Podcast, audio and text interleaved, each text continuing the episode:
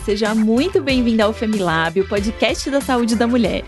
A partir de agora, você conta com conteúdos exclusivos focados na saúde feminina.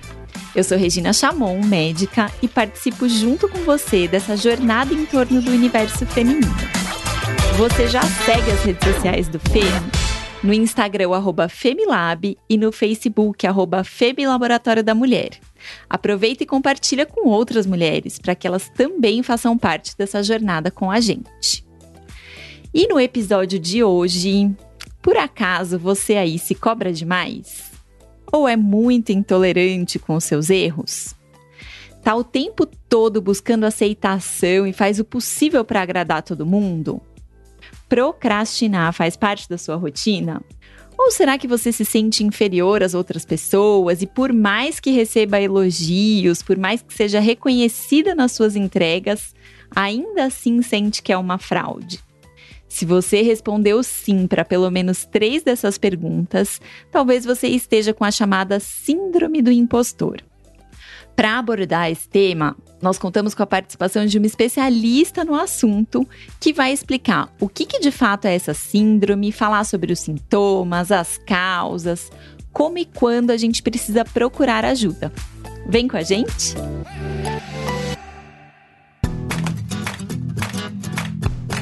Hoje eu recebo a psicóloga cognitivo-comportamental Cristina Manfredini, formada pela FMU em 1996, fez mestrado na USP em 2003 e recebeu o título de profissional do ano na cidade de Taubaté, interior de São Paulo, no ano de 2000.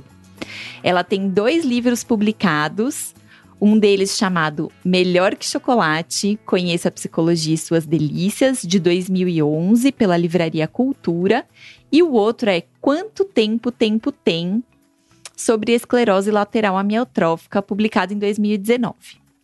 A Cristina atua há 24 anos no seu consultório, há cinco anos já também com atendimentos online aqui no Brasil e no exterior. Cristina, seja muito bem-vinda ao Femilab. Oi, tudo bem? Obrigada pelo convite. É um prazer ter você aqui com a gente.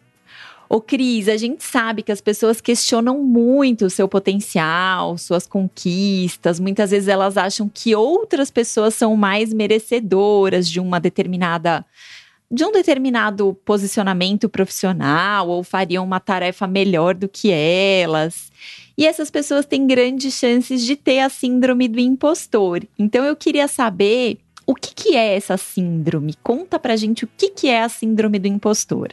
Bom, primeiro é isso mesmo que você disse, a pessoa se cobra muito. Quem de nós um dia também, já quando se formou na faculdade, não sentiu, né? Que seria o que, que eu estou fazendo aqui, esse primeiro paciente que eu estou atendendo, não me ensinaram nada disso, cadê meu professor? Os meus colegas eram mais capazes do que eu. Nós também já passamos por isso, porque a síndrome do impostor ela vem desde 1976, eu acredito, sendo estudada por uma psicóloga. Então, ela ainda não é considerada como uma patologia. Ela é um sintoma que as pessoas têm e elas sentem muitas vezes quando elas estão ansiosas, depressivas, têm TDAH. Então, a gente pode dizer que a pessoa tem uma ilusão de inferioridade sobre ela. Ela se ilude em relação a isso. Sim, eu penso que eu não sou boa tanto quanto, tem gente melhor que eu. O que, que eu estou fazendo aqui? Então, isso mexe muitas vezes até com a autoestima, com a capacidade profissional, e a pessoa passa a procrastinar, né? Ô, Cristina, você falou um pouquinho, né? Ai, quando a gente acaba de se formar e se sente inseguro. Tem como a gente diferenciar, assim, uma insegurança que pode ser natural, né? Que pode ser porque a gente talvez não tenha uma habilidade muito fortalecida em uma área, dessa síndrome do impostor em que a gente se sente é, incapaz, mas na verdade não é? é existe alguma maneira de diferenciar isso? É, isso vai com o tempo da pessoa trabalhando ali, né? Se ela for alimentando muito esse comportamento de eu não sou capaz, ela vai continuar tendo, se, se auto-sabotando o tempo inteiro. O que acontece? A maioria das pessoas que têm a síndrome do impostor, elas vêm de famílias que cobram muito. Então, que fazem um tipo de reforço positivo, não psicológico da psicologia, mas fazem um tipo de reforço positivo de você só vai ganhar tal presente se tirar 10 na prova. Então, vem de famílias radicais, de postura, você não pode errar nunca. Então, nessa hora que a gente consegue diferenciar, você analisando o perfil familiar da pessoa muitas vezes a insegurança já vem nesse perfil, né? Porque ela vem de uma criação pesada de cobranças, você não pode errar, você não pode errar, você assim, não é capaz se você não errar. Então, isso pode ser uma coisa que começa a ser desenvolvida de repente na infância, numa idade bem, bem jovem, Sim. mas a manifestação disso vai percorrendo toda a nossa vida e tem alguma área da vida que é mais afetada por essa síndrome? Tem, tem a parte da adolescência ali no ensino médio, que eles começam a ser cobrados demais para o vestibular. Uhum. Hoje a gente tem um problema muito grande de que todos têm que passar em medicina, né? é engraçado isso, todos têm que cursar medicina. Então, assim, se eu não passar em medicina, eu não vou passar em mais nada. Se eu não passar na USP, eu não vou, eu não sou capaz. É, como eu já escutei de alguns pacientes, eu vou fazer uma faculdade aí da esquina e tá tudo bem, não vou ser tão bom, mas quem faz o profissional sou eu, e não é a exigência que a pessoa faz, eu não sou capaz de. E quando está no período universitário, é, que vai recebendo muitas informações, seja de qualquer curso, a, principalmente quando vai finalizando o curso, e a pessoa vai para os estágios, ela começa a ver profissionais atuando, ela vê que ela não aprendeu aquilo na faculdade, é, não foi assim que o professor ele não me ensinou isso, não foi, não foi bem assim, o que, que eu vou fazer aqui? Não, e quando se forma. Então, hoje a gente tem um estudo de que um a cada cinco universitários tem a, a síndrome do impostor. Nossa, é bastante. Então, é um número muito grande, muito grande, de universitários que estão saindo para o mercado do trabalho. Uhum. É um número muito alto. Então, já chega, bom, eu não vou conseguir emprego porque eu não tenho experiência. Eu não vou conseguir nada porque tem gente melhor que eu, meus colegas são melhores que eu, e começa tudo isso. E onde muitas vezes procrastina outra vez. Tá. Eu quero aprofundar um pouquinho mais na, na, no tema aí da procrastinação, mas antes eu queria te perguntar: você está falando bastante sobre essa síndrome da gente em relação ao trabalho, a vida profissional. Essa área é a área, é a única área afetada por essa síndrome do impostor, ou tem outras áreas assim na vida pessoal, tem outros lugares onde isso se manifesta? Outros lugares se manifestam. Que eu falei dessa porque é a maior, é que o índice é maior de, de síndrome do impostor. Mas, por exemplo, uma coisa das mulheres, que as mulheres são as que mais se auto-sabotam. A ansiedade muitas vezes faz com que a mulher coma muito. Por exemplo, a engorda, procura um tratamento, emagrece. O que, que ela começa a fazer? Se sabotar comendo. E ao mesmo tempo, ela começa a se criticar de que ela não é capaz de emagrecer, porque ela não percebe essa autossabotagem de comer, que ela vê como um prêmio, como eu já estava te falando da infância, é um prêmio que você emagreceu, você vai ganhar. Então ela vê como um prêmio, eu posso comer um bolo inteiro, né, exagerando, é, que eu vou receber é, a premiação porque eu emagreci, eu estou sendo premiada autossabotagem, ela não percebeu. Aí ela vê que o peso dela subiu. O que, que ela pensa? Não, eu não consigo emagrecer. Todas as mulheres conseguem, eu não sou capaz disso. E aí onde também procrastina. Que a gente vê aquelas obesidades mórbidas, que tem muito fundo emocional, de que a pessoa acaba largando a vida. Né? Então tem muitas áreas que entra a síndrome do impostor, é que a mais forte mesmo hoje pega na área universitária e profissional. Eu tenho ouvido também muitas mães falando sobre isso, né? Não necessariamente com esse nome, mas as mães que se sentem uma fraude, que elas acham que elas não são mães tão boas. Então, essa é uma área que eu imagino que também tenha um impacto muito grande e talvez isso possa repercutir até na criação dos próprios filhos, né? Sim, é assim, o filho não vem com manual, né? É. Então a gente assim vê que o filho vai crescendo e vai comparando com os filhos dos outros. Uhum. Porque o filho daquela vai bem na escola, o meu não vai. Então eu não sou uma boa mãe. Porque se meu filho tá mais é, cheinho, mais gordinho, eu não sou uma boa mãe porque eu não dou uma alimentação correta. Então a mãe também se sente uma pessoa infeliz e ela mesmo cria essas crenças, né, de pensamentos e comportamentos negativos contra ela. Então ela sente que ela não consegue educar, que educar um filho é uma coisa muito difícil, praticamente impossível, que as outras mães são melhores que elas. Ainda tem o pior, né? A pressão que existe é de que o pai é o herói sempre mostrado. O pai é o perfeito, o filho feio não tem pai nunca, né? O ditadinho de vó. Aí essa pressão é muito grande em cima, em cima da mãe. Então nessa área também é muito comum. Ô Cris, tem uma pesquisa realizada pela psicóloga Gail Matthews, da Universidade Dominicana da Califórnia, lá nos Estados Unidos, que ela diz que a síndrome do impostor é, pode atingir até 70% dos profissionais que têm sucesso na carreira e principalmente as mulheres, né? Acho que você falou um pouquinho sobre isso. E aí eu queria entender um pouco melhor por que que nós mulheres somos mais afetadas do que os homens muito pela cobrança que existe em cima da mulher. A mulher tem que ser uma excelente mãe, uma excelente profissional, ela tem que dar conta de tudo, né? A mulher com certeza vai se desempenhar muito bem profissionalmente porque ela tá querendo provar para o outro que ela é boa, mas só que o outro não está duvidando dela. Ela não está sendo julgada.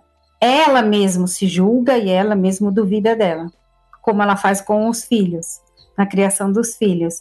Então, se nós olharmos em todas as patologias, até psicológicas, a mulher é a mais afetada, na grande maioria.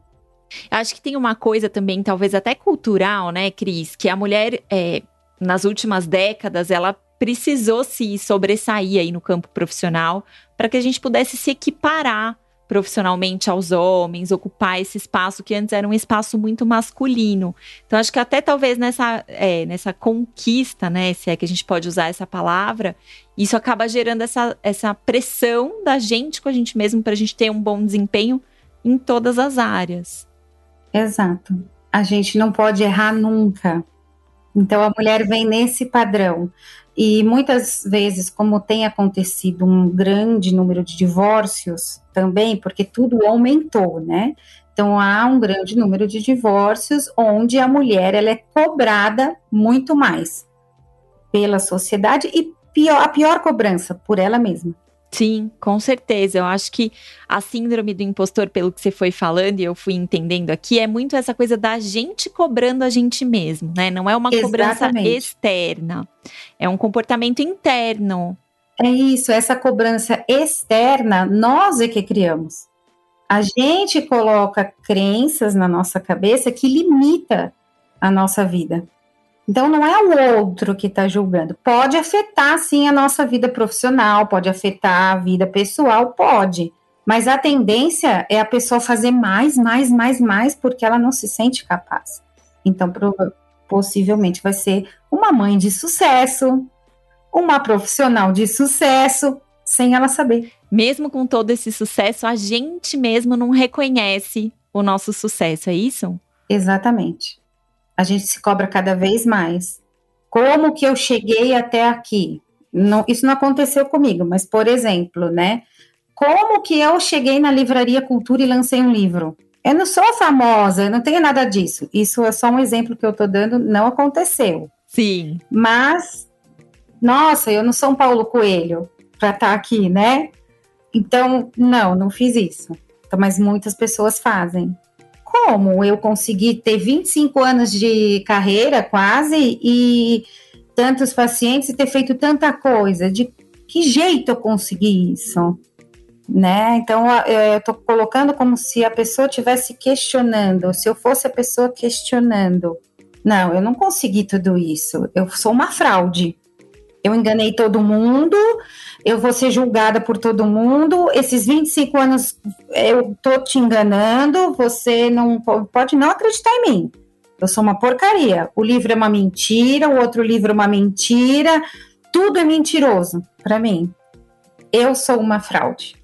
Cris, eu tô ouvindo muito você falar sobre comparação. A gente se compara com outra pessoa. Então, você deu exemplo, ah, de repente eu escrevi um livro, eu me comparo com Paulo Coelho, que é um escritor muito famoso.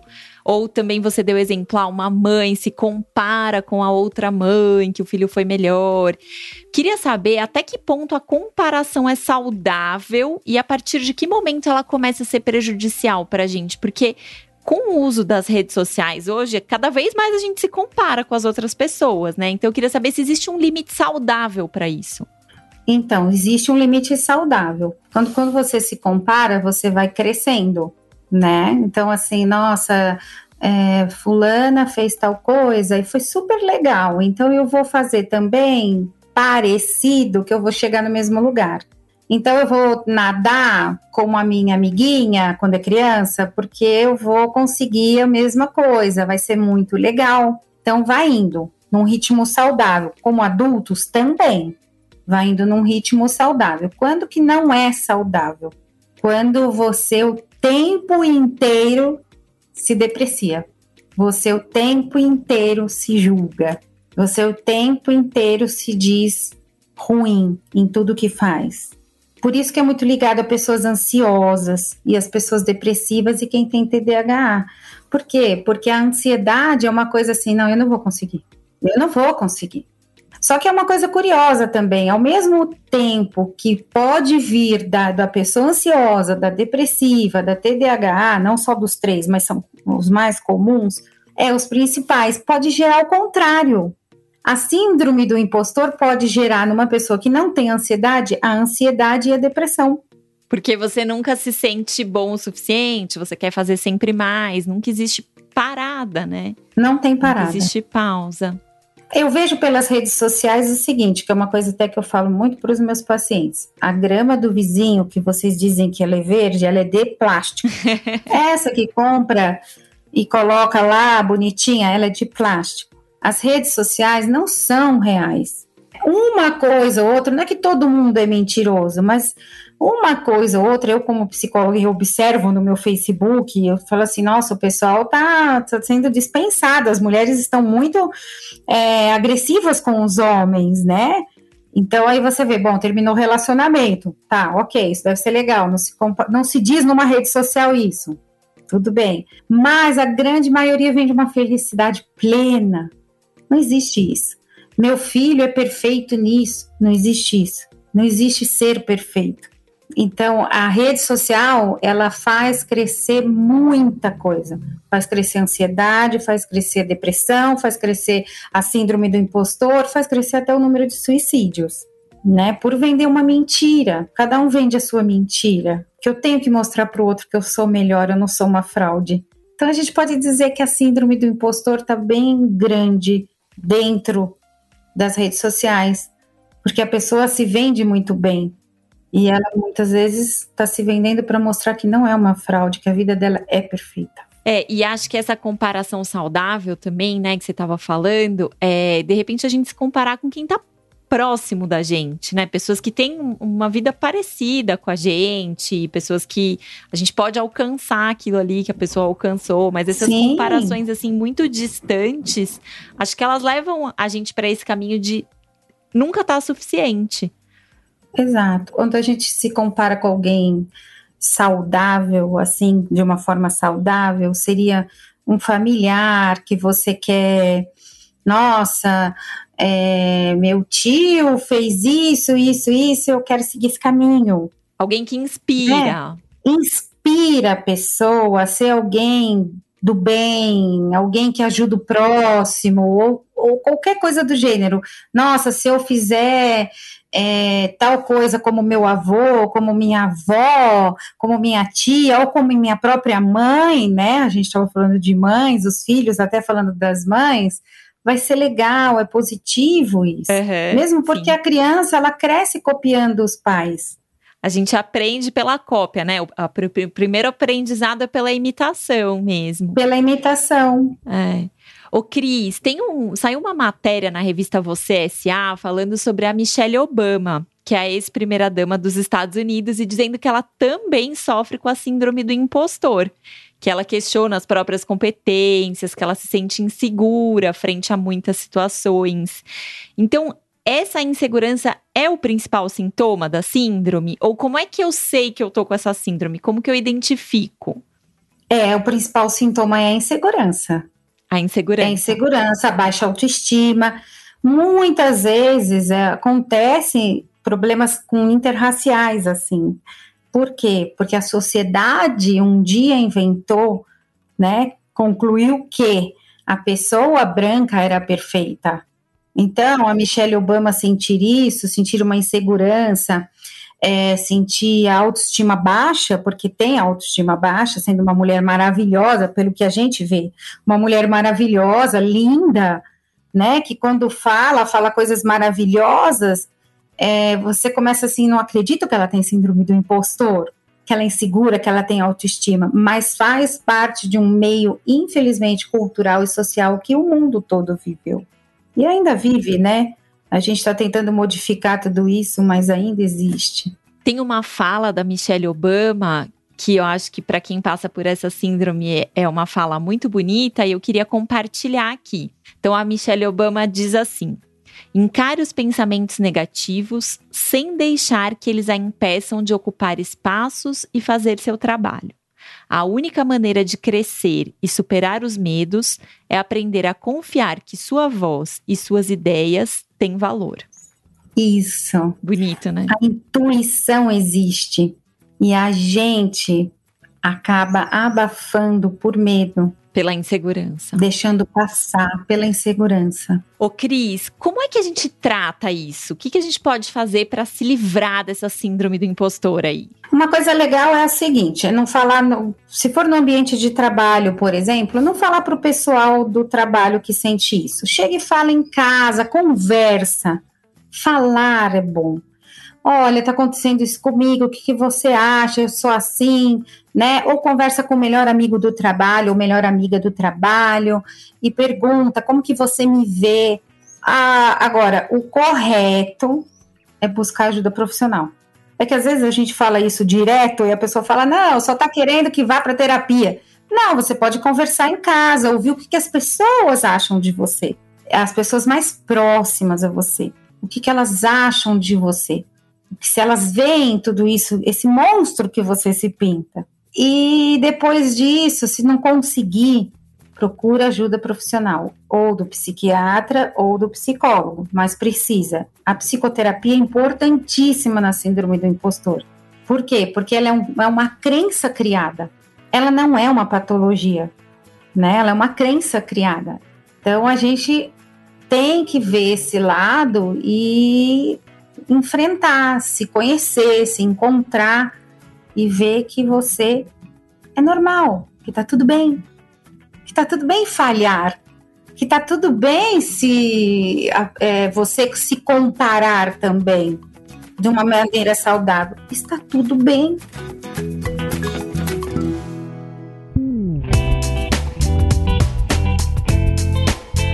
Cristina, você sabe que você está falando isso. Eu acho que isso tem muita relação com as lentes através da qual a gente vê o mundo, né? E é meio assim, sei lá, você tá com um óculos que a lente é roxa, para todo lado que você olhar, você vai ver roxo. Né? Se seu óculos é rosa, todo lado que você olhar, você vai ver rosa. Então, eu acho que muito esse processo da psicoterapia é te ajudar a trocar esses óculos e colocar um óculos mais transparente, que você consiga enxergar a realidade mais próxima do que ela é mesmo. Exatamente. Aí onde eu dou um exemplo parecido, só que das janelas.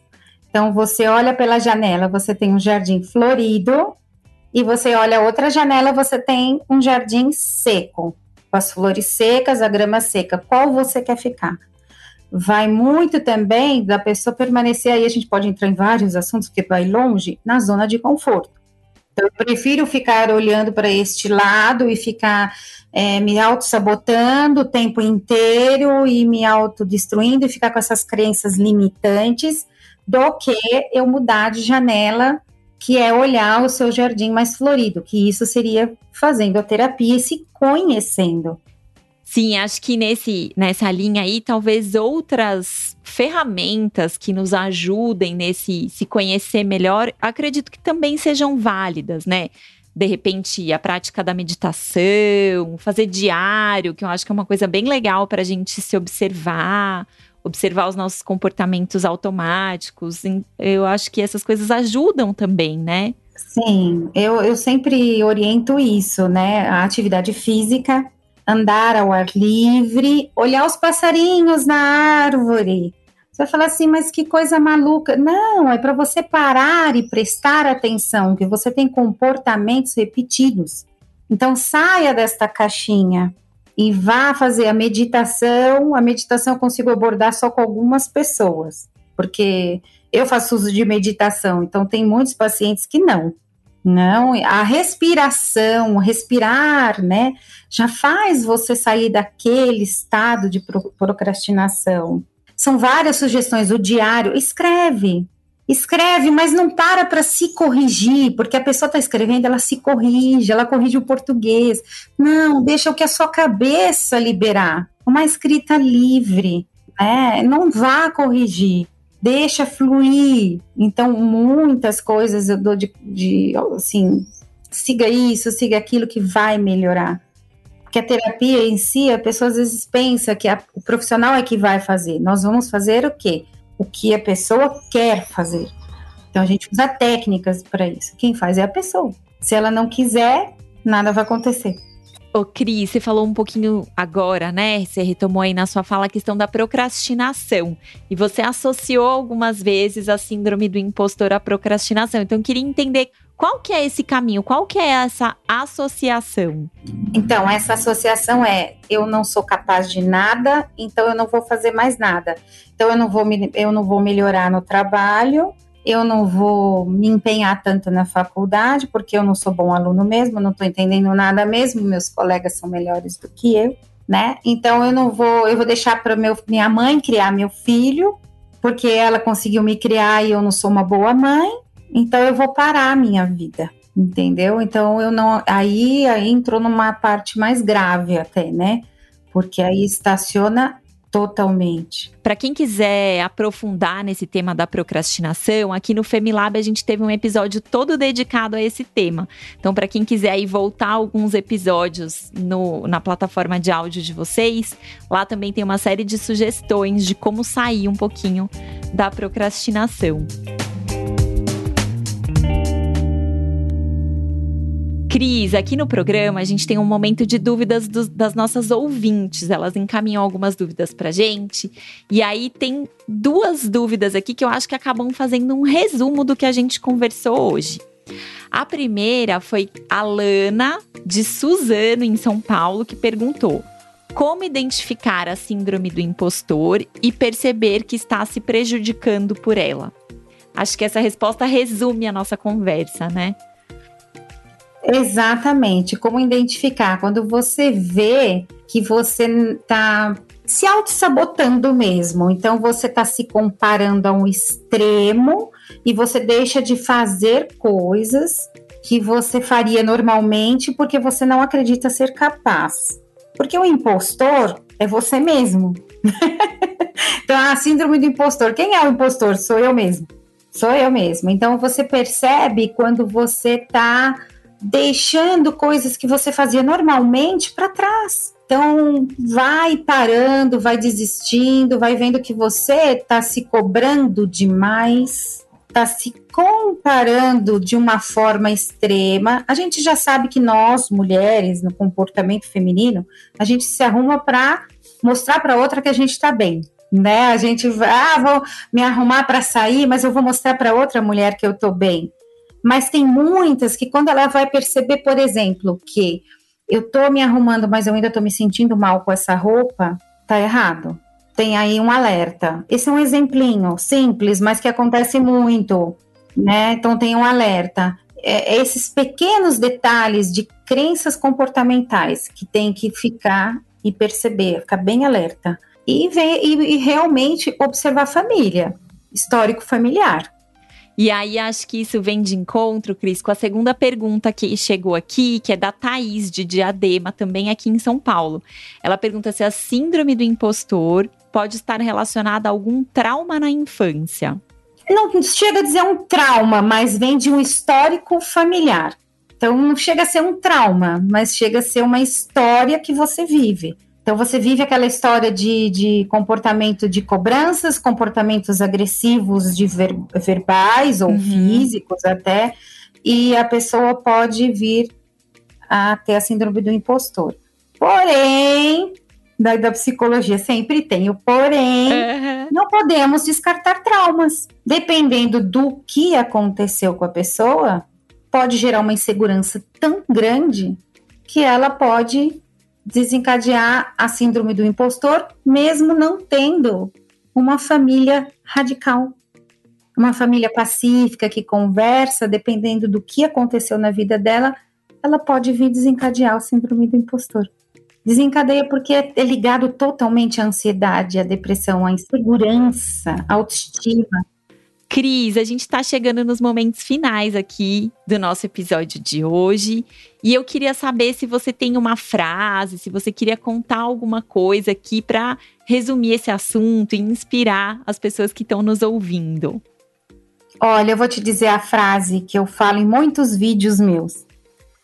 Não desista, insista, se ame acima de tudo, se abrace, se acolha escolha, porque você está em primeiro lugar. Não desista. Muito bom, gente. Bom, acho que para quem se identificou um pouquinho aí com essa síndrome do impostor, como eu me identifiquei, me identifiquei bastante aqui hoje, me cobrando, e muitas vezes até nesse lugar aqui que eu tô, né, de apresentar o podcast. Poxa, mas o que uma médica tá apresentando um podcast? Porque onde que qual é a minha capacitação para isso, né? Isso é uma coisa que volta o tempo todo aqui para mim, então acho que eu me identifiquei bastante aí com essa síndrome do impostor. Então, você aí que está ouvindo a gente, que também se identificou, ou que conhece alguém que está passando por isso, encaminha esse episódio. Vamos disseminar um pouquinho esse conhecimento para que as pessoas possam saber que também existe tratamento, né, Cris? Sim. Essa coisa do não desistir, da gente perceber os pontos bons que a gente tem. A gente tem muitos pontos bons e a gente enfatiza só os ruins. É, é isso aí. Tem uma frasezinha, só para finalizar, muito assim, que também dou de exemplo: a gente passa sete dias na praia, faz sol seis. Se chover um e alguém te perguntar como foi a praia, uma droga, choveu. então a gente tem vícios de linguagem, vícios de pensamento. Então a gente precisa tomar muito cuidado e mudar isso. Com certeza. Cristina, eu queria te agradecer muito a presença aqui com a gente hoje. Queria que você contasse para quem está nos ouvindo como que as pessoas te encontram, como que as pessoas ficam sabendo mais sobre seus projetos, sobre seu trabalho, seus livros. Sim, é, eu tenho site para agendamento de consultas e que cai direto no meu WhatsApp e para me conhecer ali tem um resumo do meu currículo que é www.cristinamanfredini.com.br. No, eu estou no Facebook, é, Cristina Manfredini, e estou no Instagram, doutora, underline, Cris Manfredini, underline, psico96. Ótimo. A gente vai deixar aqui na descrição do áudio também os links, tá, pessoal? Para quem quiser acompanhar aí o trabalho da Cris. Cris, muito obrigada, viu? Obrigada a vocês, tá? muito obrigada mesmo. E você aí que está ouvindo a gente, se você gostou desse conteúdo, se você está lembrando aí de alguma impostora, encaminhe esse áudio para que a gente possa espalhar ainda mais o cuidado com a saúde feminina.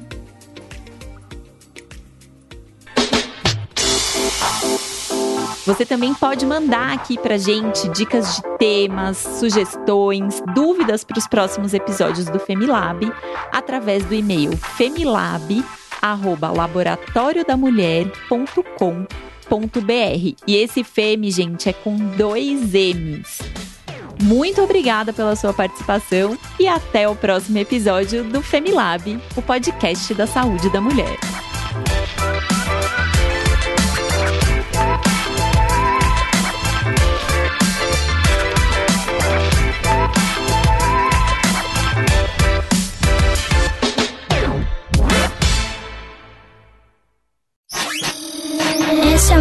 Produção do Bicho de Goiaba.